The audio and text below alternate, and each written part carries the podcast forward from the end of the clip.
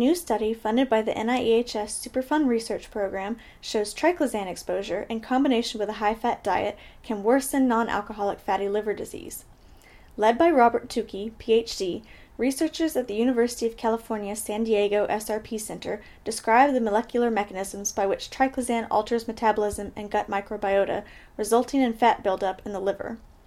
Triclosan is an antibacterial chemical used in many consumer products, including soaps, toothpaste, cosmetics, and plastics. Triclosan from household products has been detected in treated wastewater, raising additional concerns for human and environmental health. Triclosan can contaminate drinking water supplies and enter the food chain. Tukey and team previously observed that exposure to triclosan increases susceptibility to fibrosis and liver tumor formation in mice. The researchers fed mice a high fat diet for 18 weeks. Some of the mice were also fed triclosan, resulting in blood concentrations comparable to those observed in human studies. The team observed that mice treated with triclosan exhibited elevated levels of oxidative stress, hepatic fibrosis, and inflammatory responses. Like a high fat diet, triclosan could be a major contributor to the development of fatty liver disease, according to the authors.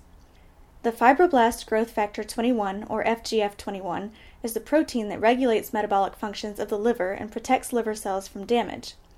Eating a high fat diet normally activates FGF21 as a protective feedback response. In mice exposed to triclosan and a high fat diet, expression of FGF21 was lower compared to mice receiving only a high fat diet.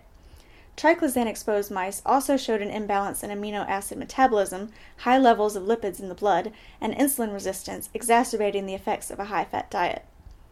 Triclosan exposed mice with lowered FGF21 also showed disrupted expression of genes involved in amino acid metabolism. This discovery was linked to metabolic imbalance, high cholesterol, and insulin resistance in mice eating a high fat diet. The researchers further revealed the mechanism involved in FGF21 changes, in which triclosan modifies the expression of the transcription activating factor 4, or ATF4, and the peroxisome proliferator activated receptor alpha, or PPAR alpha.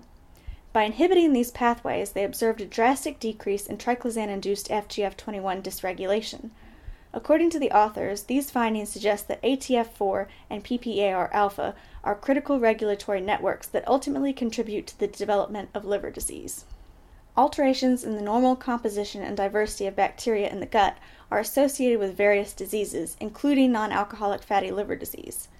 Given triclosan's antimicrobial capabilities, the researchers analyzed fecal samples to assess how triclosan affected gut microbiota. The team found that triclosan, along with a high fat diet, diminished bacterial diversity and induced intestinal microbiota imbalance. According to the authors, changes in microbiota composition in mice exposed to triclosan were similar to those observed in humans with metabolic disorders or inflammatory disease. For example, they observed a reduced proportion of Bacteroidetes and increased Firmicutes microbiota, a common occurrence linked to liver disease, inflammation, and insulin resistance.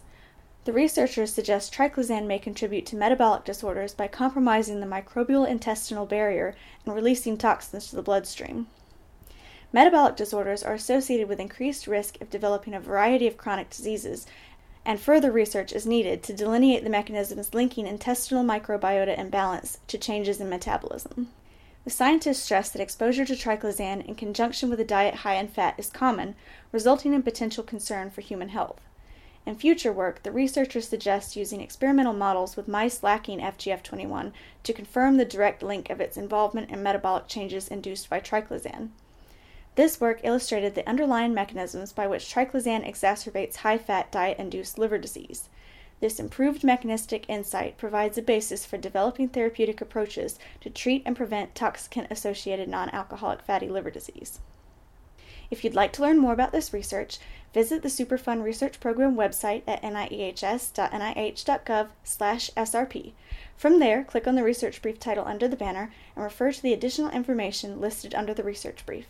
If you have any questions or comments about this month's podcast, send an email to srpinfo at niehs.nih.gov. Join us next month as we discuss more exciting research and technology developments from the Superfund Research Program.